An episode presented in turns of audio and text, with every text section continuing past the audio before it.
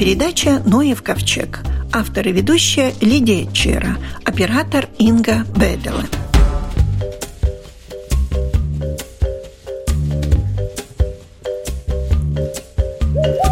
Приближается активный туристический сезон.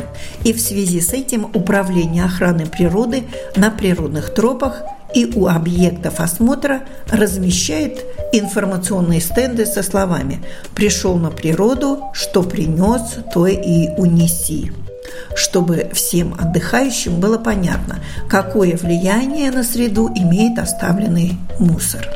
Генеральный директор управления охраны природы Юрис Ятмикс отмечает, что не везде можно расставить урны для мусора. Потому что, во-первых, на охраняемые территории не всегда можно заехать на машине. И, во-вторых, оставляя в мусорнике остатки продуктов питания и упаковку, лесные звери могут отравиться или пораниться. И опыт европейских северных стран подтверждает его слова. Компания «Пришел на природу, что принес, то и унеси» началась осенью прошлого года и выдвинула амбициозную цель – поменять представление и поведение общества, сократив количество урн в природных местах и уменьшив загрязнение – Информационные стенды с изображением барсука, призывающие унести отходы с природных территорий, в ближайшее время появятся в природном парке Рага-Капас, у смотровых вышек Кемеровского национального парка, на стоянках машин у озера Валгума, в национальном парке Слитере, природном парке Долины Абовы, природном заповеднике Тейчи, около Динабургской природной тропы и много еще где. Все и не перечислишь. Надеюсь, любители природы очень скоро заметят плакаты с барсуком.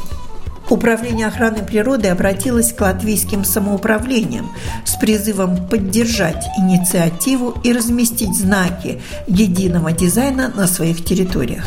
Многие откликнулись. Например, в Царниковском крае плакаты появились в парке Пейюра. Идут переговоры с Латвией с Валстмеже.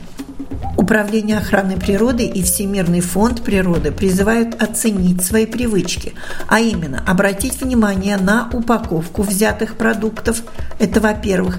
Во-вторых, не брать ничего лишнего, чтобы не возникло желания избавиться от этого на полдороги. И в-третьих, не искать маленькие урны на походных маршрутах в лесу или на болоте, а нести пустую упаковку до больших отходовых контейнеров, например, на стоянке стоянках машин.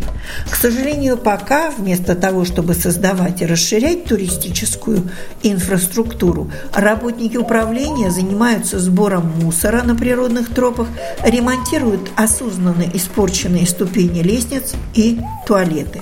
И хотя год от года ситуация все же улучшается, мы призываем всех выполнить одно простое действие. Что принес, то и унеси.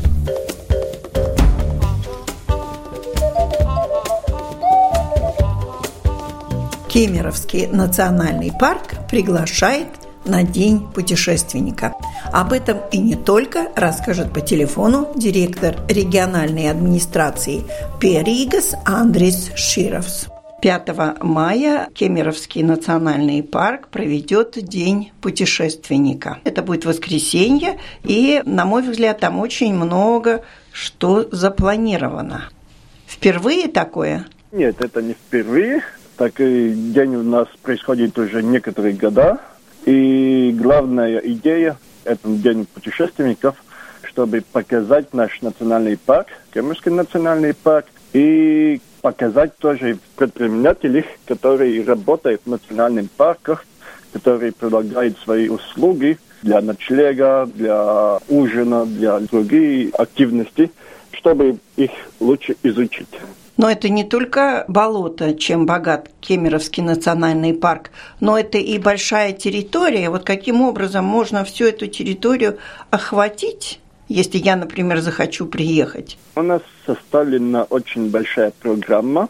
Там происходят разные активности в разных местах национального парка, и около озера, и около моря, и около болота, и в Межмае нашего офиса, и в другие места. Там будет тоже автобус. На этот день специальный маршрут автобусов. И эти автобусы могут использовать для посещения разных местах национального парка. Я понимаю, что вы не хотите все свои задуманные интриги рассказывать, но во всяком случае знаю, что будет даже путешествие по болоту на лодках или на плотах? Это будет поездка на лодок, потому что там маленькие озера, можно использовать их тоже для поездки с лодками. Это не для больших количеств людей, но для некоторых, которые будут первыми зарегистрированы, это можно да, использовать. Я знаю, через месяц Слитерский национальный парк тоже проводит День путешественника, но у них уже два дня, 1 и 2 июня. У вас только один день. Вы не задумывались, чтобы все эти мероприятия все-таки разделить на два дня? Это же удобнее людям, мне ну, кажется. Может быть, но у нас традиционально это происходит один день, другие места это может, конечно, быть побольше. Но Кемерский национальный парк поближе большими городами, Риги, Дюрмал, Елгал и Бауски. Я думаю, это очень хорошая возможность именно для однодневного тура в национальный парк. Слитерский национальный парк это уже дольше от Риги, от больших городов, и тогда, может быть, и для других это лучше тогда там остановиться на ночь или приезжать только на день или в другой день. Но мы имеем в виду, что дистанции для одного и от э, другого парка разные. Болото – это ваше богатство, но болото, наверное, все-таки можно сказать и ваша бедность, потому что именно болота пострадали очень сильно во время эксплуатации их, а болото ведь оно не так быстро формируется, его трудно сформировать. Я в этом убедилась в прошлом году осенью, когда многие пришли на субботник и сажали болотный мох сфагнум для того, чтобы восстанавливать болото Кемеровского национального парка. Удалось ли? Как этот сфагнум прижился ли? Ведь такое засушливое было время. В прошлом году мы начали реинтродукцию растений мохов сфагнум в этой территории, которые когда-то использовали были для добычи торфа. Но после добычи торфа эта территория стали неиспользованной больше, там ни природы, ни, ни активности. И это была очень хорошая возможность для нас попробовать эту реинтродукцию этих болотных растений. То, что мы делали, это, да, как вы уже сказали, ну, примерно площадью футбольного поля мы сделали 7, 7 меньше полигонов. В этих меньших полигонах мы в разные комбинации сажали мох свагнум. Но это не только посадка свагнум, а это моха, но для болота очень важно, чтобы был хороший или оптимальный уровень влажности. И поэтому до посадки этого моха еще полностью засыпали некоторые канавы, которые сушили эту территорию, и сняли верхний слой почвы, чтобы понизить уровень грунта для примерно 8,6 метров над высотой моря, чтобы территория была, возможно, влажнее. Но это значит два очень сложные и для болота важные активности и уровень воды, и, конечно, типичные растения болота. Как это все произошло, в этом семь разных полигонов мы в разных комбинациях посажали и мох, и мох с другими растениями. И три из этих полигонов мы еще после садки растений еще покрыли соломой, чтобы удержать эту влагу территории. Что у нас получилось? В результате мы посадили примерно 2200 килограммов свагном моха, но лето было очень сухое, и иногда мы территории тоже еще поливали водой. Мы брали с насосом воду из канавы, которая там недалеко, и еще территории поливали. Главные результаты были такие, что в прошлом году осенью мы констатировали, что под соломой почти все мох зарос и выжил. Размножился даже, наверное. Еще не размножился, но начал там растеть. Но в другие территории, которые не были покрыты соломой и которые мы не поливали, территории высохли, потому что было очень горячо, ветра, и такие территории очень страдают от этой... За отсутствием влаги страдают, да? Да, да именно. Но в этом году, значит, мы опять сделали поход на эту территорию и увидели, что все равно большое количество моха выпал или, или не выжил. И только там в некоторых местах, самые влажные места, которые были, там этот мох выжил. Но это, мы думаем, что связано с главными трем аргументами, если так можно сказать. Один – это рельеф этих территорий, потому что, несмотря на то, что мы сняли верхнюю часть почвы, все равно это не было достаточно, чтобы достать этот грунтовой воду, который там надо для растений. Другое, что все-таки у нас эта экспериментальная территория не была большая, вокруг до сих пор очень хорошо работают старые канавы, которые эту территорию сушат. Это мелиорационные да, каналы. Мелиорационная система все равно еще хорошо работает, и вся эта территория, и нашу экспериментальную территорию сушила. Ну и, конечно, этот метеорологические условия, что было очень мало насадок, было очень горячо в прошлом году, и, конечно, болото очень важно. Это влажность. И если влажность не в оптимальной ситуации, тогда болото высыхает и растение не выживает. Но так у нас получился этот эксперимент, но мы продолжим как бы этот мониторинг. Мы будем смотреть еще, как э, выживет или не выживет те растения, которые там остались еще, которые выжили в прошлом году. И будем исследовать и тоже и для уровня воды, который есть там в территории, как он меняется. Может быть, там есть какие-то совпадения. Для нас это был действительно эксперимент. В Латвии первый такой. Это опыт. Да, это опыт, конечно, и мы убедились, что это невозможно сделать, это все можно сделать, но надо, наверное, больше, может быть, понизить поверхность болота, меньше, чем 8 метров, может быть. Очень надо следить, какие насадки будут или не будут. И, конечно, может быть, подумать можно другие виды моха, может быть, побольше и посадить или, или какой меньше. Но там еще надо смотреть эти комбинации, которые мы использовали, как они будут продолжать вырасти. Потому что мох с вагном может выживать в экстремальных ситуациях довольно долго. Так что если в этот году будет насадки оптимальных ситуациях, тогда, может быть, все-таки они еще зарастут и будут размножаться, и будем смотреть. В любом случае, это опыт. Опыт, и вы уже знаете, что и как в следующий раз надо вести себя.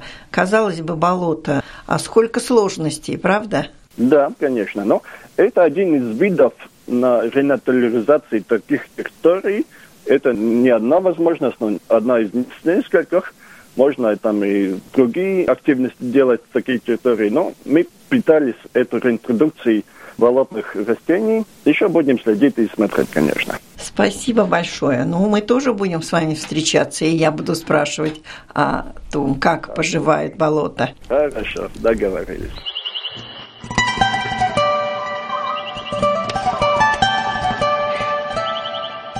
Люди воображают, что птицы поют для их удовольствия. Заметки орнитолога.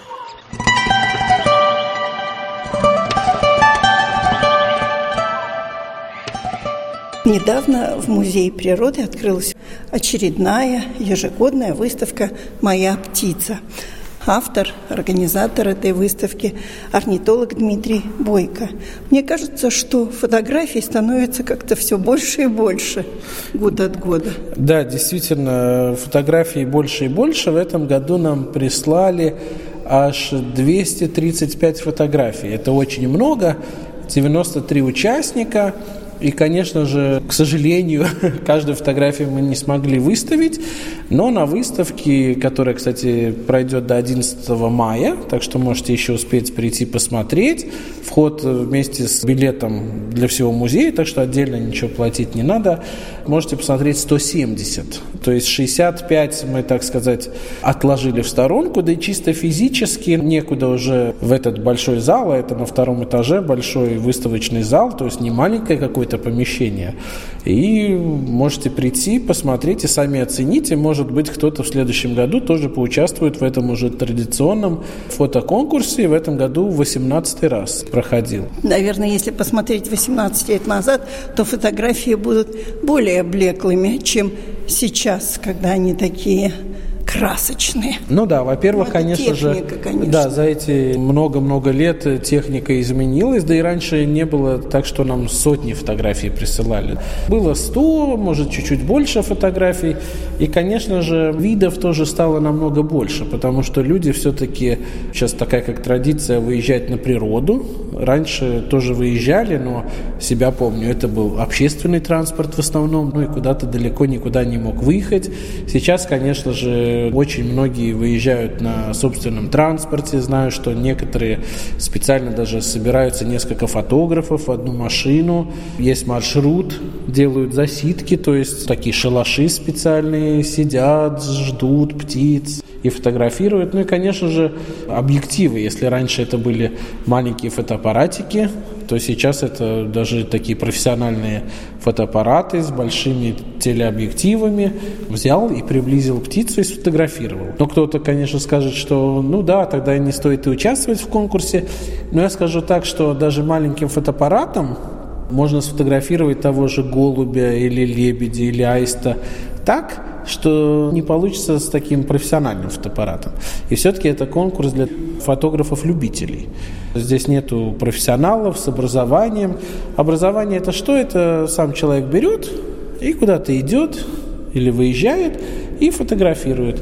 И я знаю, что у многих из участников буквально сотни фотографий, потому что в социальных сетях тоже можно много видеть. Но на конкурс, к сожалению, не всегда те самые лучшие фотографии почему-то они присылают. Так что тоже такой большой вопрос. Знаю, что у людей есть намного лучше фотографий, но, наверное, когда фотографий очень много, то сложно выбрать. Если кто-то за год несколько фотографий птиц сделал, тогда, наверное, попроще. Взял несколько фотографий, сделал, потому что можно было присылать три максимум от одного человека, сделал и прислал. Но я думаю, здесь в основе в основу все-таки птицы наших пород, да, латвийские, и рядом с нами. Да, в этом году, кстати, так довольно, я бы сказал, странно, но у нас нету, скажем, попугаев практически Заморских нету. птиц. Да, заморских птиц буквально один или два человека прислали. Нету домашних кур, домашних гусей, индюков и так далее. Нету канареек. И очень мало, кстати, птиц зоопарка. Но я даже знаю, наверное, почему. Потому что у нас-то оценивают фотографии в четырех возрастных группах, категориях. И в этом году всего лишь три ребенка прислали фотографии. То есть это детская группа до 14 лет. Но обычно дети это те, кто все-таки фотографирует либо такие простые виды птиц, ну, скажем, там лебеди, воробьи, чайки, либо птиц в зоопарке. Ну, в этом году всего одна или две фотографии зоопарка. В зоопарке сфотографировать тоже надо уметь. Хотя Поэтому... там можно подойти ближе, чем в природе. Да, да. И надо сказать, что даже жюри в этом году отметило, что разнообразие птиц в принципе, наверное, самое большое за весь конкурс. Мы не считали, но здесь несколько десятков видов, действительно. Если обычно это все-таки аисты, лебеди, шипуны, там синица, воробьи, то в этом году есть и удоды, есть и глухари, и вот это что-то И различные такое. кулики, и крохоли, пеганки, цапли белые. И, кстати, тоже вот белые цапли, они же лет 18 назад только начали гнездиться. Но сейчас их уже несколько сотен пар гнездится. И это мы хорошо видим в фотографиях намного чаще присылают больших белых цапель на фотографиях, чем нашу традиционную серую цаплю. Так что вот такие вот... На э, Канерисе есть белые цапли. Они просто дразнятся там.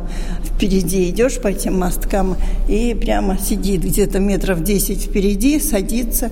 Не знаю, может, их пытаются приручить, подкормить, поэтому они так к людям как-то идут. Ну, озеро Канерис – это одно, кстати, из мест, где вот этот вид гнездится, да. и поэтому действительно, если туда туда едете, видите большую белую птицу, но не напоминает вам лебедя, значит большая белая цапля. Так что действительно самое такое ближайшее место к Риге, когда можно летом ехать и увидеть этот замечательный вид и довольно все-таки экзотический пока для И все-таки все-таки победители определяли же не за качество фотографии, а за сюжет, наверное, который на фотографии, э, или качество тоже учитывалось? И качество, конечно, потому что у некоторых вроде и задумка хорошая, и вид интересный, и в движении фотография, но такая размытая или нету резкости, конечно, тогда там минусик получается за фотографию. Ну и детская группа, к сожалению, отпала попало, три всего участника было. Какой конкурс, когда из трех возможных мест. У молодежи, то есть молодежь я называю людей от 15 до 25 лет, группа. Конкурс был, там всего 11 участников, правда, но все равно там победила и Большая Синица, заняла место, и Трясогузка желтая, Воробьиный Сыч занял первое место. Так что красивые фотографии. И, кстати, Замечательные фотографии. И они отдельно здесь у нас. В взрослой группе у нас победитель из Салдуса с куропатками, потому что так куропаток заснять, пусть даже это или ранняя зима, или уже весна наступает, но так близко, довольно сложно. И как потом выяснилось, человек делал засидку, то есть такой шалашик, и сидел, знал, где эта стайка кормится, и вот сделал такие замечательные фотографии. Затем обычные виды, главное сфотографировать интересно. Вот, скажем, скворец, но вот так как самец уже расправив крылья, расправив крылья поет, занят своими делами, тоже надо такой момент поймать, и сфотографировать. И в другой группе это сеньоры, то есть люди старше 50 лет. Первое место занял седой дятел. От дятла, правда, мы видим только лишь голову. Фотография сделана зимой, но что-то в этой фотографии такое интересное. Необычное. Необычное, да.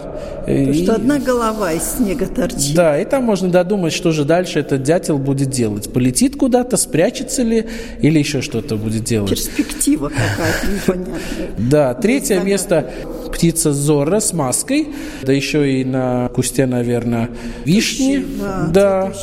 Это птичка такая ремес. Кстати, вьет очень красивые гнезда. И гнездо ремеза можно даже на выставке и, и посмотреть. И посмотреть на фотографии эта птица монстром выглядит, фотографии-то да, большие да. присылают. А птичка совсем по себе, она даже меньше синицы. Она какая маленькая. Маленькая, да, маленькая. Да, и меньше воробья даже. Она как птенчик выглядит больше. Да, и здесь вот можно видеть настоящее гнездо ремеза. Вот это? Да, рядом такое положено, как рукавичка. Гнездо действительно огромное. Ну, Я просто оно как валенок сделано, сваленное такое. Да, там и трава, и... Мох, наверное. Мха, наверное, меньше, но там всего-всего чего, растительного, пух, пух, пух да. наверняка. И что интересно, вот такой маленький самец обычно делает 3-4 гнезда, но их не заканчивает. И выглядит как такой... Кувшин. Кувшин, да. И... С кривым горлышком. Когда вот он не закончил, еще не нашел самку, даже внутри видно дырка такая. А когда он находит самку, тогда он закрывает задний вход и делает вот такой, как горлышко. Так что знаете, что если вы вдруг видите такое гнездо, ну а где его можно видеть? Часто по берегам рек, озер, прудов, на конце, скажем, березы, либо ивы, на ветке, да, вот такое гнездышко, то знаете, что это Высоко, гнездо? Да? Э, да, это гнездо ремеза такого вот искусного деятеля гнезда. Наверное, самого искусного. Потому что вот эти другие маленькие птички, они делают и из травы, из веточек. Но это гнездо вообще непонятно, из железных прутьев. Но это, наверное, инсталляция. Не-не-не, это настоящее тоже гнездо. И принадлежит оно сороке. Потому что, оказывается, врановые птицы, скажем, те же сороки, вороны, очень часто используют в материале, особенно если это какой-то поселок или город, не только веточки, но также проволоку, если находят, потому что все это мы... железные прутья, правда, они мягкие, кажется. Да, это алюминиевая проволока, она мягкая, легко гнется, и все мы знаем, что врановым птицам очень нравятся яркие блестящие предметы. Ну, что, говорят, как сорока. Что они, да, могут что-то украсть, скажем, ложечку или нож, или ключи даже. И вот здесь искусница сорока где-то нашла много проволоки, и из него действительно... Таскала долго. Таскала долго. И, сложить все, чтобы оно завернуть, чтобы оно все держалось. Все да, и гнуло долго, да. И это вот настоящее гнездо найдено в Риге, так что тоже Уникально. можете удивиться и посмотреть, какие бывают, потому что у сороки гнездо обычно высоко на дереве, и так залезть и увидеть очень-очень сложно. Но основа все-таки из веточек, из травы, потому что, ну, яйца в прутье не, не отложишь. Да, еще застрянут и да, ничего не да. вылупится. Да-да-да, действительно, ну, основа настоящая, так что проволока это такая, как декор больше. Да, и... устрашающая, чтобы никто к этому гнезду не подошел, такое ощущение. И самое главное, блестящее, потому что да, тогда, да. наверное, самка сидит, солнце светит, и все там как дискотека получается. Да, вот удобные гнездышки уже, которые, наверное, многие видели. Это из травы, из мха, из веточек. Да. Что это за птички? Ну, здесь птички разнообразные. Скажем, если вы нашли где-то, вот собираете малину и вдруг нашли гнездышко, простое из травы буквально. Это много видов славок у нас, так что это будет принадлежать какой-то из славок. Реже можно видеть гнездо белой трясогузки, это национальная птица Латвии. Она потому что делает, скажем, в дровнях часто, в различных таких больших щелях, в сараях свое гнездо. Но не на земле. Но не на земле, да. И там тоже различные материалы. И вот здесь тоже можете гнездо посмотреть со всеми яичками. Самое такое одно из искусных гнезд – это зяблик. Гнездо из тоже различной травы, но извне оно с помощью лишайника, мха сделано. И действительно, каждое гнездо, я много гнезд зяблика видел, потому что это самая часто встречаемая птица у нас в Латвии, где-то 2 миллиона пар гнездится.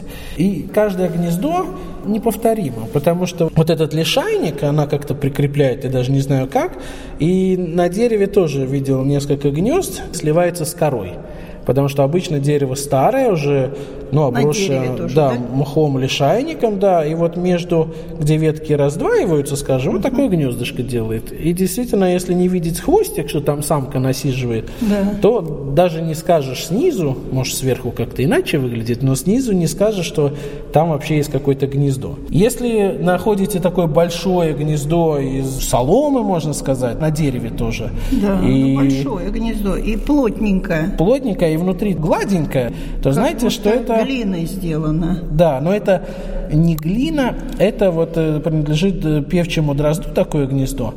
И он берет, как не из опилок, вот части дерева, и вот с помощью слюны делает вот такую гладкую-гладкую... Ну, тарелочку. Ну, тарелочку внутренности Чашечку. да, этого гнезда. И вот так его можно отличить от других видов дроздов. Потому что извне все они более-менее одинаковые. Тоже где-то на деревьях очень часто. Но вот если внутри вот такая гладь, это певчий дрозд, там других вариантов Мало нет. того, что он поет красиво, так он еще и красивое гнездо делает, удобное. Да, ну надо сказать, что мир гнезд у птиц очень разнообразный. У кого-то простенькая, у кого-то вообще такая варежка получается. Но типа самая главная функция – это чтобы не заметили. Потому что у птиц много все-таки врагов, особенно у бедных маленьких птичек, э, которые да. ростом с воробья синицу. И здесь вот несколько гнезд представлены, которые на деревьях, но птицы, которые вьют гнезда на земле, скажем, чибис вообще не вьет гнездо как таковое, там чуть-чуть травы наложит такое углубление и насиживает, или жаворонок то же самое. Ну а скажем, есть такие зуйки, интересные птицы, они в карьерах гнездятся на берегу моря, так они вообще не задумываются, Просто ямка в песке и яички. Зачем там что-то стараться? Но яички... Ну, смертность тоже большая у таких. Ну, конечно, потому что те же вороны-сороки замечают, и маскировка-то хорошо, но если человек идет и не знает, что там гнездо, Он и, наступил. и наступить может, да. Поэтому у многих птиц такое приспособление, природа подумала, что гнездятся два, а то и три раза в год. Особенно это касается маленьких птиц. Да. Дмитрий, очень хочу подойти еще к одному стенду, где выставлены яйца птиц, которые тоже у нас здесь в Латвии встречаются. И по цвету, и по размеру они отличаются очень сильно одно самое большое, наверное, лебединое. Да, это лебединая, действительно такая небольшая, казалось бы, коробочка, но да. волшебная, потому что здесь 94 разных яйца, скажем, от 94 видов птиц именно латвийских. То есть здесь нету экзотов каких-то. И я думаю, словами мы с Лидией не сможем Нет. описать с каждой из них, потому что... И окрас, и размер. И размер, и, и даже окрас. форма. И ну, форма, форма да. яйца, в общем-то, у всех, да. Э, разная. Но, да, первый номер величиной только берет. Это лебединая, может весить, в принципе, в природе 300-350 грамм. Самая маленькая яичко принадлежит самой маленькой птице Латвии. Это желтоголовый королек. Королек-то сам весит 5-6 граммов. А яичко, оказывается, если бы это было гнездо, оно весит где-то около полуграмма. Так что совсем-совсем маленькая, малюхонькая. И здесь, конечно же, есть список, то есть не так, что вы подойдете и вау, кому какой да. принадлежит. И можно долго, я даже видел посетителей, которые долго рассматривали, рассматривали искали, искали номерки, потому что яйца не только белые или серые, есть и синеватые, и голубоватые. И коричневые, и бежевые, и в крапинку, и в полосочку. Да, и с размытчатым разным цветом, и просто да. одного цвета. Поэтому я думаю... От чего зависит это? От того, чем питается эта птица? От того, где гнездится. Если это дупло деревьев, то окрас, как правило, белый, потому что какая разница какого то цвета, ты уже в дупле, уже в темноте. У сов, кстати, вот 33 номер, яйцо практически вообще круглое, потому что из дупла куда ты там выкатишься? Никуда. Те, кто гнездится на земле, у них как раз такой рыжий с крапинками, то бишь, чтобы слиться с окружающей средой. А те, кто гнездится на деревьях, то там окрас различный, потому что тоже гнездо есть. И, в принципе, самка насиживает, э, редко оставляет просто гнездо с яйцами. Вот от этого и зависит. Так что наиболее такое большое разнообразие у маленьких воробьиных птичек, вот все эти маленькие-маленькие яички. Так что, я думаю, стоит прийти, посмотреть, ну, может даже и попробовать нарисовать какой-то или разукрасить. Но вряд ли получится. Хотя, я думаю, даже если не получится и не будет похоже на эти яйца, скорее всего, в мире все равно будет какой-то вид с такими яичками, которые вы нарисуете. Спасибо. У нашего микрофона был орнитолог Дмитрий Бойко. На этом наша передача заканчивается. Всего вам доброго.